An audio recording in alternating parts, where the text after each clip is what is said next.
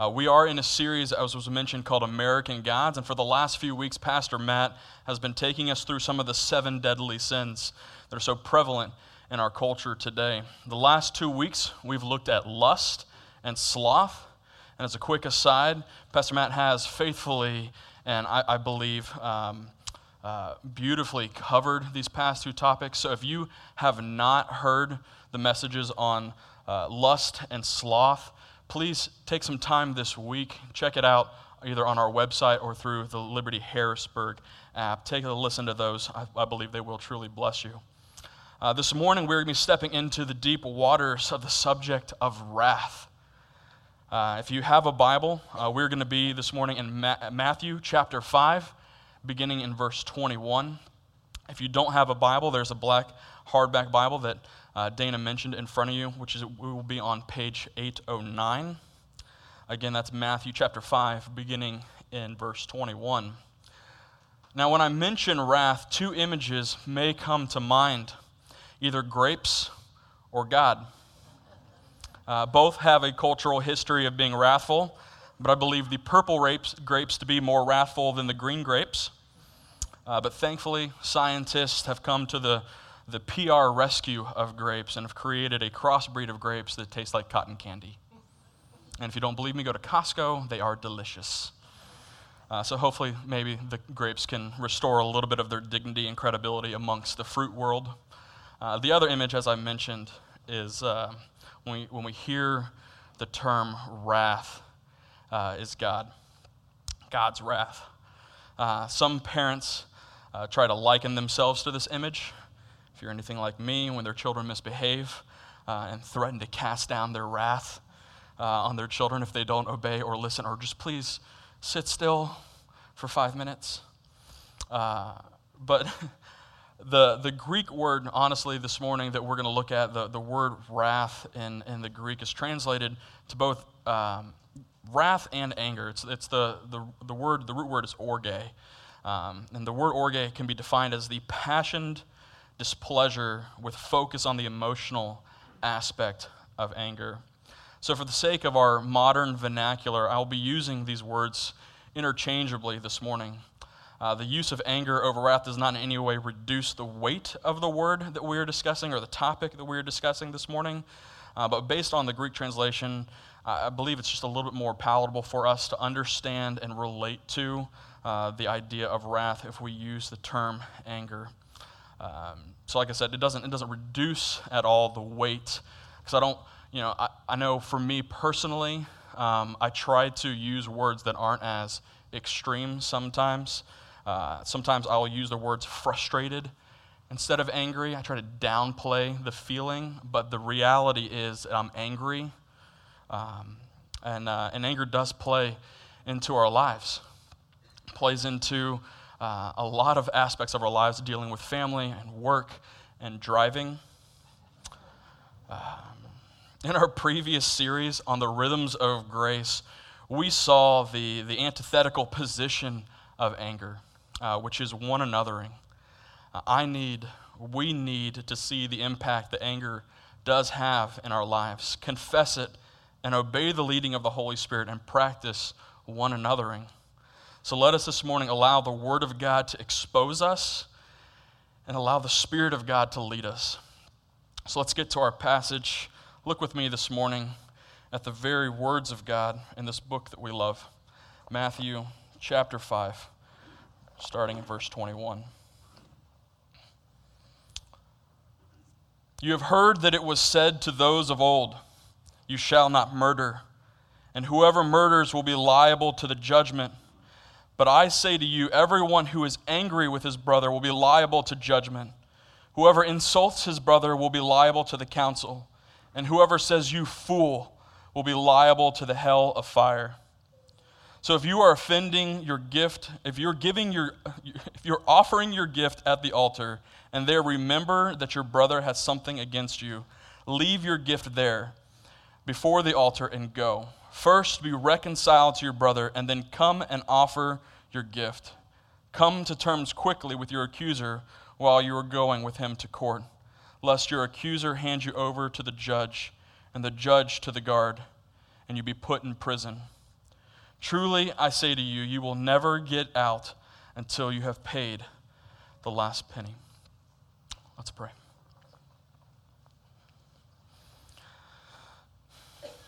Father, it is for you and by you this morning that we have our life and our breath. Lord, may we this morning have eyes to see and ears to hear. May our hearts be tuned toward the truth of your word, seeing the truth of both who we are and believing the truth of who you are, a holy and just God, filled with mercy and grace, patient and long suffering and love.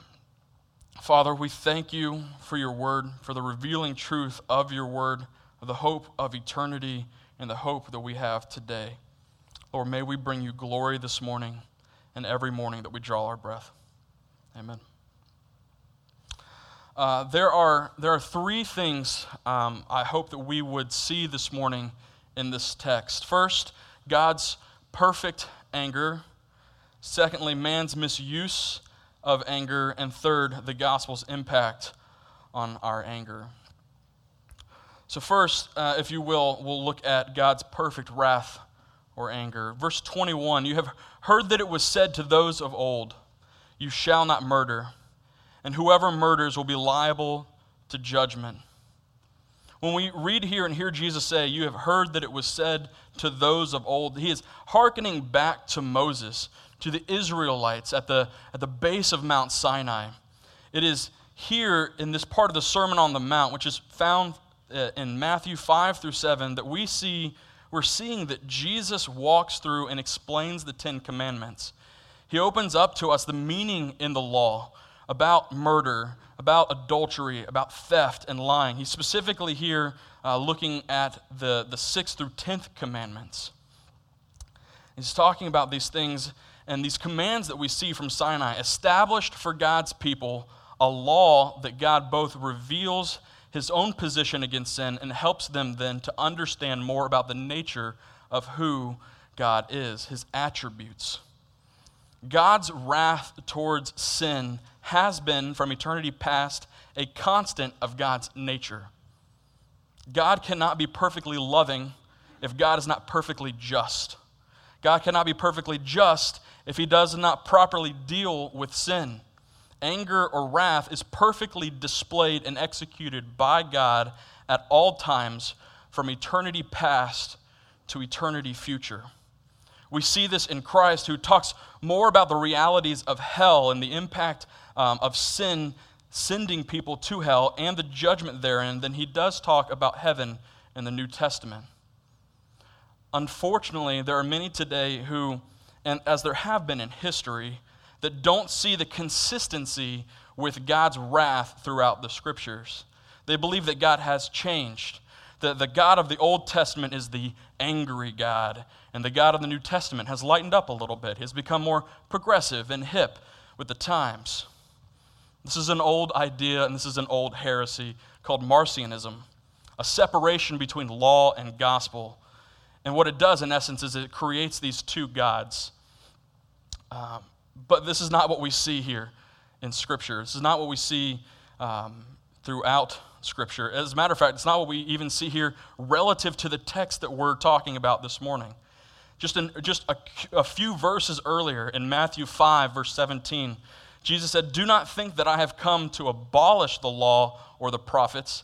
I have not come to abolish them, but to fulfill them. He comes to fulfill that which only he could. But in so doing, he also displays, displays for us perfectly the immutable or unchanging attributes of God, which include God's wrath or anger, because God, in his nature, perfectly displays anger.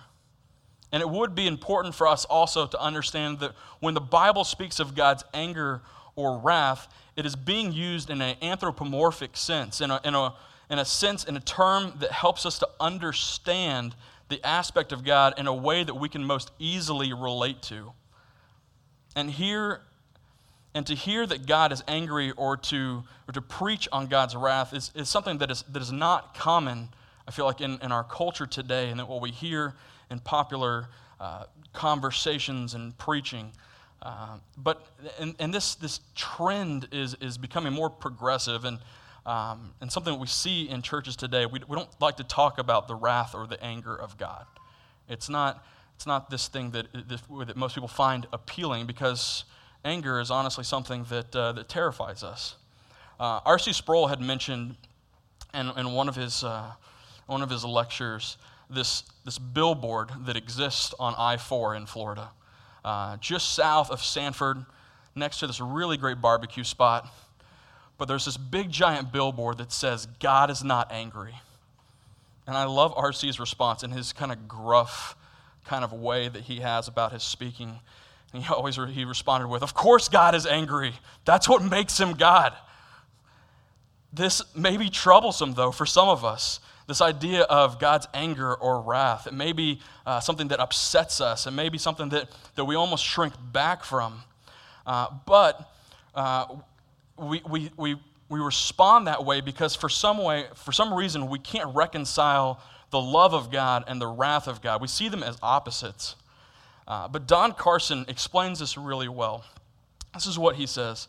He says, Our problem in part is that in human experience, wrath and love normally abide in mutually exclusive compartments. Love drives wrath out, or wrath drives love out. We come closest to bringing them together, perhaps in our responses to a wayward act by one of our children. But normally, we do not think that a wrathful person is loving. But this is not the way it is with God. God's wrath is not an implacable blind rage. However emotional it may be, it is an entirely reasonable and willed response to offenses against his holiness. At the same time, his love wells up amidst his perfections, and it is not generated by the loveliness of the loved. Thus, there is nothing intrinsically impossible about wrath and love being directed toward the same individual or people at once. God and his perfections must be wrathful against his rebel image bearers, for they have offended him. God and his perfections must be loving towards his rebel image bearers, because he is that kind of God. This idea must also point us towards the understanding that because of our sin, our deliberate disobedience towards a holy God, we are all objects of God's perfect anger and wrath. We see this even as God reveals his name to us of Elohim, which means he who is to be feared. God is not some puppy dog that gets to be manipulated or, or thought to be controlled, never one that is to be subjected to the morals and standards of each age. He is the immutable, unchanging, holy, and perfect God from eternity past to eternity future. Now, let us understand and believe the truths of this. It is the nature of God to hate sin. Every sin is an act of cosmic treason towards a perfectly holy, righteous, good God. And this act and the way he responds is a good thing. If God were not this way, sin would go unpunished and would go unpunished for eternity. God would cease then to be God. God would not be truly loving because perfect love casts out sin. In God's perfect anger and wrath, he deals with sin. That is great news sometimes when we're talking about someone else's sin. But he deals with our sins as well. Which is why he says again in verse 21 You have heard that it was said to those of old, You shall not murder, and whoever murders will be liable to judgment. Murder is always out of anger, which is connected to issues of personal pride or hurt. Our natural response to hurt is anger. You can trace every angry emotion back to a sense of hurt. Because we feel injustice, um, this, is, this is why we, we respond with anger. I, I know that that has been consistently true in my responses to, to, to hurt and, to, and um, is to be angry. Like, I want justice for, for being hurt. when someone uh, offends me or, or says something about me, my natural proclivity is to respond in a way that will cause the equal pain or hurt. Uh, as a matter of fact, uh, I typically just want to go a step further. Like, I feel this, I want you to feel that, and a little bit more. Because that's, that's, that's, the, that's the evil that exists, right? That is the, the, the sinfulness in the flesh wanting to come out. I want to feel the retribution of my pain and my hurt. When God gave the commandment not to murder, he knew that the implication of he knew the implication of what he was mandating. The judgment for murder was death, an eye for an eye, not just a physical death, but even a spiritual death, a separation from God for eternity as a lawbreaker. The sense of judgment that we feel is right and good. It is a God given feeling, but because we are made in the image of God in the Imago Dei, we too feel a sense of judgment that is required, and yet we miss the target. We miss the target on, on being righteously angry at people because, again, it's not, it's not just justice that we want, it, it's more than that. So, this brings us to our second point man's misuse or abuse of anger. Verse 22 But I say to you that everyone who is angry with his brother will be liable to judgment. Whoever insults his brother will be liable to the council, and whoever says, You fool, will be liable to the hell of fire. Uh, it is here that we see Jesus kind of peel back the layer. He goes to the next level, he goes to the heart issue. As 1 Samuel 16 7 tells us, For the Lord sees not as man sees. Man looks on the outward appearance, but the Lord looks on the heart. The Lord can see the intention, He can see what's underneath the action. This truth claim shows us that it, it shows us that the outward appearance that people see is not the extent to which God sees. And it's not only the, that, but it's not the extent to which God judges. He just doesn't judge based off of what is done, but what is also felt and thought and the motivations that are behind that. But what kind of anger God is talking about here when he says that everyone who is angry with his brother, some older translations will actually qualify this statement. Um, they'll say angry with his brother without cause.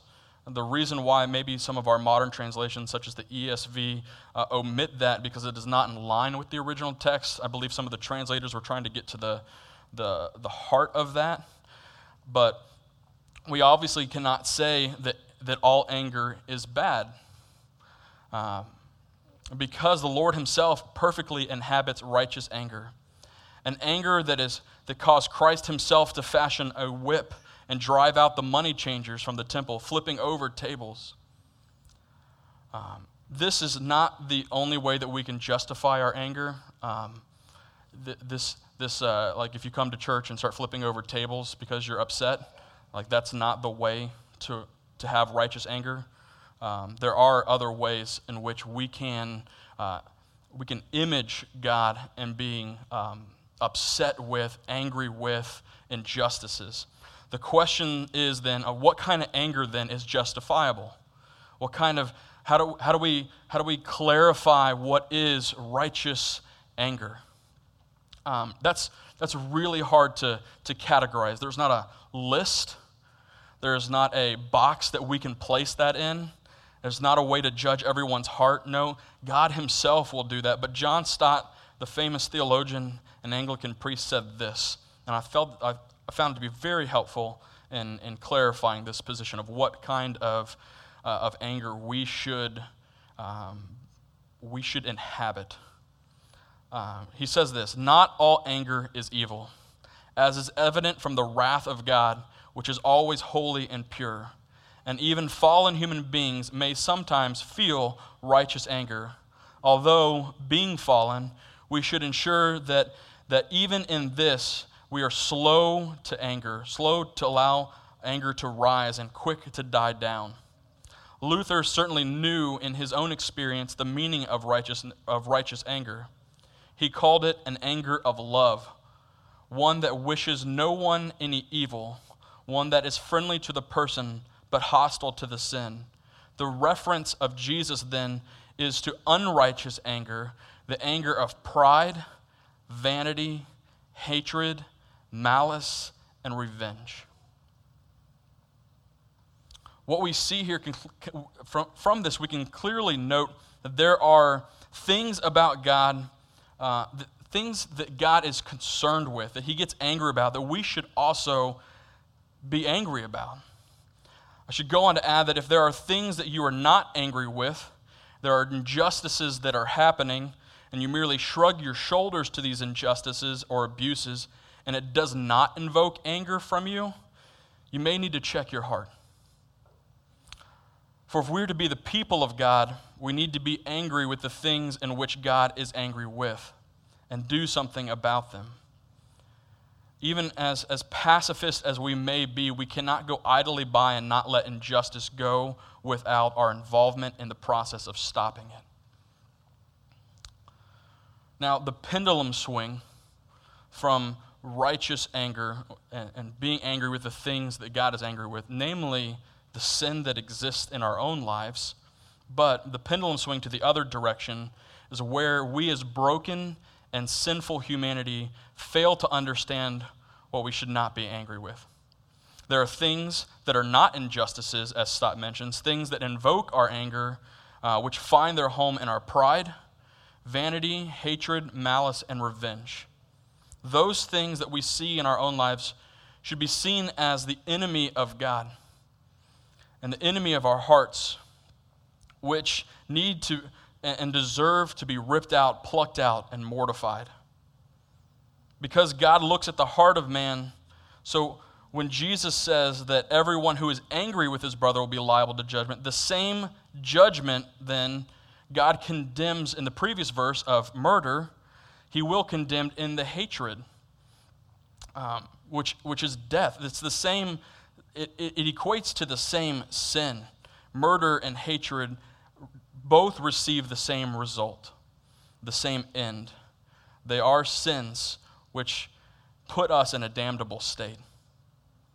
The issue of anger in the heart may not be as noticeable in the outworkings of our lives um, but the verbalization of these angers sometimes comes out um, in, in different places. It comes out as we uh, are, we call it short tempered. Maybe you have a short fuse. That really is just an outworking then of the anger that does exist inside of us. I know that uh, in my own life, there are things that I think, grudges that I hold anger that I allow to affect my disposition. And a great barometer for me in my life is my wife. Like she sees it, she notices when my disposition will change. Uh, she's able to see, if you will, the tip of the iceberg of anger and frustration, um, and what my heart is really then communicating. And sometimes, honestly, she is the object of my anger. She's the object of my wrath because no one can anger me like my wife. Um, husbands and wives that are out there, I hope this is true for you um, because no one should be able to speak into my life more than my wife. No one's words carry more weight than my wife's words. And so when she says something or does something that um, I don't like, I get angry. Um, and coming into a very close second in my life are my three boys, whose words and actions affect me to degrees that other children never will. I can be perfectly patient with other people's children, but if my child does the same exact thing, I really I want to I want to be Zeus in those moments. Pull out a lightning bolt and strike them down, or at least around them so they get a little freaked out. And I'm often um, I'm often just frustrated and likely to express my frustration um, in ways that may not seem extreme, may not seem uh, like a big deal. Like calling someone an idiot while they're driving because they cut me off. Um, you know, this, this on ramp right here onto 1115 um, will cause that in anyone I really believe that. Um, just a little bit longer. You need just a little bit more, Pennsylvania. um, I love you, but we need to work on some things. But like, like these, like I said, these are like the things that well up in us. And like if we're not in a place to um, that allows incidents like these to um, to not be as extreme, um, then I think that there it really does reveal our hearts. Um, it points to, to verse 22. Uh, he says, uh, "He who insults his brother, he will be liable to the council." and he who says, You fool, will be liable to hellfire. And my son is now picking up on my bad habits. Um, he is helping me drive and helping me, like, identify which drivers are not good drivers. And he's six. Um, so in like 10 years, I'm fearful if like we do not course correct the things that may come out of his mouth when he begins driving. Um, but that, that points to just the, the anger and the wrath that exists and, and now gets poured out in ways that are unhealthy and against God's mandate to love my neighbor. These kinds of quick insults and judgments, uh, they sometimes appear to come out of nowhere. You know, you're having a, you're having a great drive with your family, uh, you're uh, at a game, whatever it is, and something happens. Someone does something that it's, it's not wise, it's not safe, and then out of nowhere, you're having a pleasant conversation, and then like, like the anger and wrath, like laser beam comes out of your eyes and just attacks, and your words verbalize these things. Um, if I can be honest, these outbursts are not coming out of thin air. No, in fact, these outbursts are coming from my heart. They're coming from our heart passing judgments on people and situations that I know nothing about. That just reveals the condition, like I said, of my heart, that I am sinful and in need of repentance. That love for my neighbor is not as important as my priority that I feel like I should have in traffic. I'm even convicted when I make similar moves, right? Like, you know, you're, you're, you're waiting to, to merge and you just can't merge and then all of a sudden you're like i just i got to get in. I got to cut somebody off. And you're like this is justifiable if they knew that i had no room left or i needed to get over. So, so you cut the guy off and you're like hey sorry. Um, and you keep going. Um, like if i'm the guy behind me i get angry at me sometimes so that convicts me of like i just made a dumb move and, uh, and the guy behind me didn't honk. He didn't, he didn't throw up his arms in the air. Like, how, how wicked am I? How, how, how broken am I? You know, these outbursts of a loose tongue are a result of a sinful heart, uh, of a man who has not found his rest and understanding in Christ but himself. Because none of these outbursts are good for our children. Like I said, they're not good for our neighbor and they should convict our own souls. These quick outbursts and cuts reveal the lack of grace and love that exists and should exist within us because of Christ. So, again, God sees our heart, and if you are anything like me, uh, has waited and found it wanting. Thankfully, for those in Christ, we see that there is hope. Christ steps into our hopeless state and tells us here in verse 3 exactly uh, how the gospel impacts our anger. So that's uh, our third point this morning, our final point the gospel impact on our anger. Uh, read with me again, verse 23. So if you are offering your gift at the altar and there remember that your brother has something against you, leave your gift there before the altar and go. First be reconciled to your brother, and then come and offer your gift. Come to terms quickly with your accuser while you are going with him to the court, lest your accuser hand you over to the judge, and the judge to the guard, and you be put in prison. Truly, I say to you, you will never get out until you have paid the last penny. When we read that and we see the phrase, if you are offering your gift, it tells us um, that, that this is being directed to those who love God and who are offering their gift and are present in worship and who are, if you will, uh, believers in Jesus Christ. It is not for the unbelieving amongst us to take the first step. This is also why it says, Remember that your brother has something against you. This is very important. I've, I've always read this like that I have something against my brother, so I need to go, like, I need to deal with the sin. No, this is. This is so revealing of the, the, the restorative nature of God that your brother has something against you. It means that I need to be aware of the people around me. Brothers and sisters, we need to take this first step of reconciliation because of Christ through the power of the Holy Spirit. And we need to humble ourselves and go to those who we have offended and who have offended us and begin the reconciliation process with them. Don't let anger run and control us.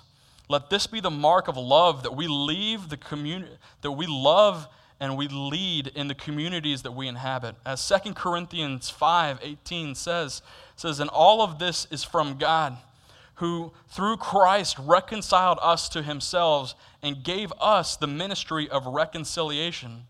That is, in Christ, God was reconciling the world to himself, not counting their trespasses against them, and entrusting us to do to entrusting us with the message of reconciliation. Let us make sure that we don't fall into the same traps of the Pharisees and thinking that although we have not committed murder, or maybe we are not like super angry with people, that we have kept God's commands.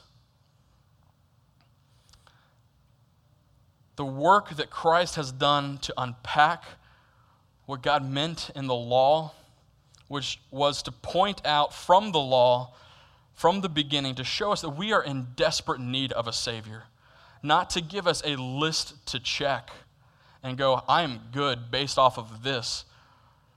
Uh, Jesus gave us the new list, which is to love the Lord God with our heart, soul, mind, and strength, and love our neighbor as ourself. The new law is love. We need a Savior to help us love well. We need the Holy Spirit to help us love well, to humble ourselves, to go into our communities, to be the ministers of reconciliation, not to hold on to anger, not to hold on to quick jabs and quick cuts and allow those things to define us. We have way too many bad examples of that today that once we are offended, we just respond with an equal cut or a greater cut. Those are poor examples, and shame on them for putting themselves out there as those examples. Let us therefore respond with love and kindness and generosity. Don't let anger run and rule our lives. If we are only to be judged on how we have kept the holy standard uh, of God, then that would be uh, enough. But if we are, uh, if we have only this anger um, as our as our check and balance, if we look to only anger um, on whether or not we are angry on, to to see if we have fulfilled uh, the law of God, each and every one of us would fail that test. Each and every one of us, I believe, and I trust, because we are all fallen humanity has fallen into the trap of anger. We've been angry at our family, at friends, at standers by in traffic. It is very easy, and if that was if that was the standard and the only thing that we had to keep, we would still fall short. Every one of us would fall short. In God's loving and just mercy, He has poured out um, his wrath on his son for sinners. Christ imputes his righteousness to us. Christ, the lawkeeper, the good shepherd, guides us to the still waters of his amazing grace. It is because of this that we can practice the ancient tradi- tradition of passing the peace, as Bob mentioned this morning. Because Christ is our, our peace, we too can experience and pass the peace of Christ to one another. This is also why you, you heard Bob say this morning um, if you need to go and be reconciled to another or forgive another, begin that process now. How can you be reconciled to your brother if you're angry with them? By the grace and mercy of God. And because God commands you to do so, He will also help and guide you uh, in that reconciliation by His Spirit. Take that first step. We cast our burdens on Christ. And when we are angry, you can almost always, like I said, trace that back to pain. So we take that pain to our Lord, who has reconciled us to Himself on the tree. And therefore, we can go and be reconciled to our brothers and sisters. The truth of God's message uh, that we who were once far off have now been reconciled to God because of the work of Christ on the cross and the resurrection of, of Christ informs the way in which we should, perce- we should process our anger, think about our anger, and through the power of the Holy Spirit, enact our anger in good and holy ways, not in prideful ways. This is why um, in Ephesians 4:26 it says this. It says, "Be angry and do not sin," which is a way of informing us that of, of what we should be angry about, the things that you can be angry and not sin in. But it is also revealing to us the law of love, of which the believers, like I said, are now under. Not, not the Decalogue, not the Ten Commandments, but the law of love uh, is where we find our own reconciliation to God and therefore can be reconciled to, to, to others. And this is why, honestly, here at Liberti, what we've been trying to emphasize and will consistently put in front of you are the 55 one another's that we find in Scripture. This is, this is how we love each other. This is how we do life together. This is the, the way in which we inform how we interact with each other is through these 55 one another's found in Scripture. Because we will fail in this, we will get angry uh, for unwarranted and unrighteous reasons. Um, we can't use that as an excuse, though, to not repent of those things. As, as Paul says in Romans, shall we continue to sin so that grace may abound? Let it not be so. Do not accept your anger as just something that that's part of who you are. That's part of, you know, my history. My, my dad was an angry guy, so I'm an angry guy. Those are not excuses for the believer because, because we have been bought, we've been given a new heart, and we are renewing our mind constantly in Christ Jesus. Do not allow those excuses to rule and run your life. And so, how do we approach these things? Verse 25 and 26 say this Come to terms quickly with your accuser while you're going with him to court, lest your accuser hand you over to the judge, and the judge to the guard, and put you in prison. Truly, I say to you, you will never get out until you have paid the last penny. How, when do we reconcile? When do we go forward? When do we put away anger? Doing this quickly, doing this swiftly will reveal our heart and, for, and to whom your heart lies with but also because of the reality that time, um, because of the reality that time has on hurt. I have heard so many stories of family members who fight and get angry at each other and have these terrible, terrible disagreements and then years and years of distance and not seeing each other and not communicating because they're angry at their sibling or they're angry at their parent, and time goes by and distance has created, and they have children and sometimes grandchildren, and then all of a sudden, by the grace of God, there's a moment where they're like, you know, someone is dying, someone is sick, something tragic happens. They get together, they talk, the question is asked, why did this begin? What happened, what was the disagreement. I remember one couple, it was, it was sisters. They got angry at each other like 16 and 17, never spoke to each other until they were in their 60s.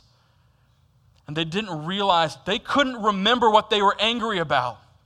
They just knew that they were angry. They couldn't remember the thing. And then someone says, Wasn't it over like she took your dress and wore it on a date? She's like, I think that was it, but I'm not sure. Years had passed, children had been born, families were established, and they knew none of each other. This is the effect that anger can have on our lives if we're not quick to reconcile with one another. Do not let anger rule you. We cannot wait to reconcile ourselves to our family, reconcile ourselves to our neighbors. Yeah, something may have happened and it may have been terrible. But you know what's more terrible is our offenses to God. And yet, He has reconciled Himself to us. Let us not wait.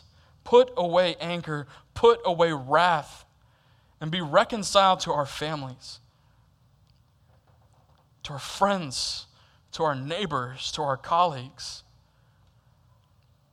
I'll close with this statement from John Stott. I, love the way he puts this. He says, Yet how seldom do we heed Christ's call for immediacy of action? If murder is a horrible crime, malicious anger and insults are horrible too. And so is every deed, word, look, or thought by which we hurt or offend our fellow human being. We need to be more sensitive about these evils. We must never allow an, an estrangement to remain, still less even grow. We must not delay to put it right. We must, we must not even allow the sun to set on our anger. But immediately, as soon as we are conscious of broken relationship, we must take the initiative to mend it to apologize for the grievance we have caused, to pay the debt we have left unpaid, to make amends. And these extremely practical injustices Jesus drew out from the sixth commandment and its logical implications.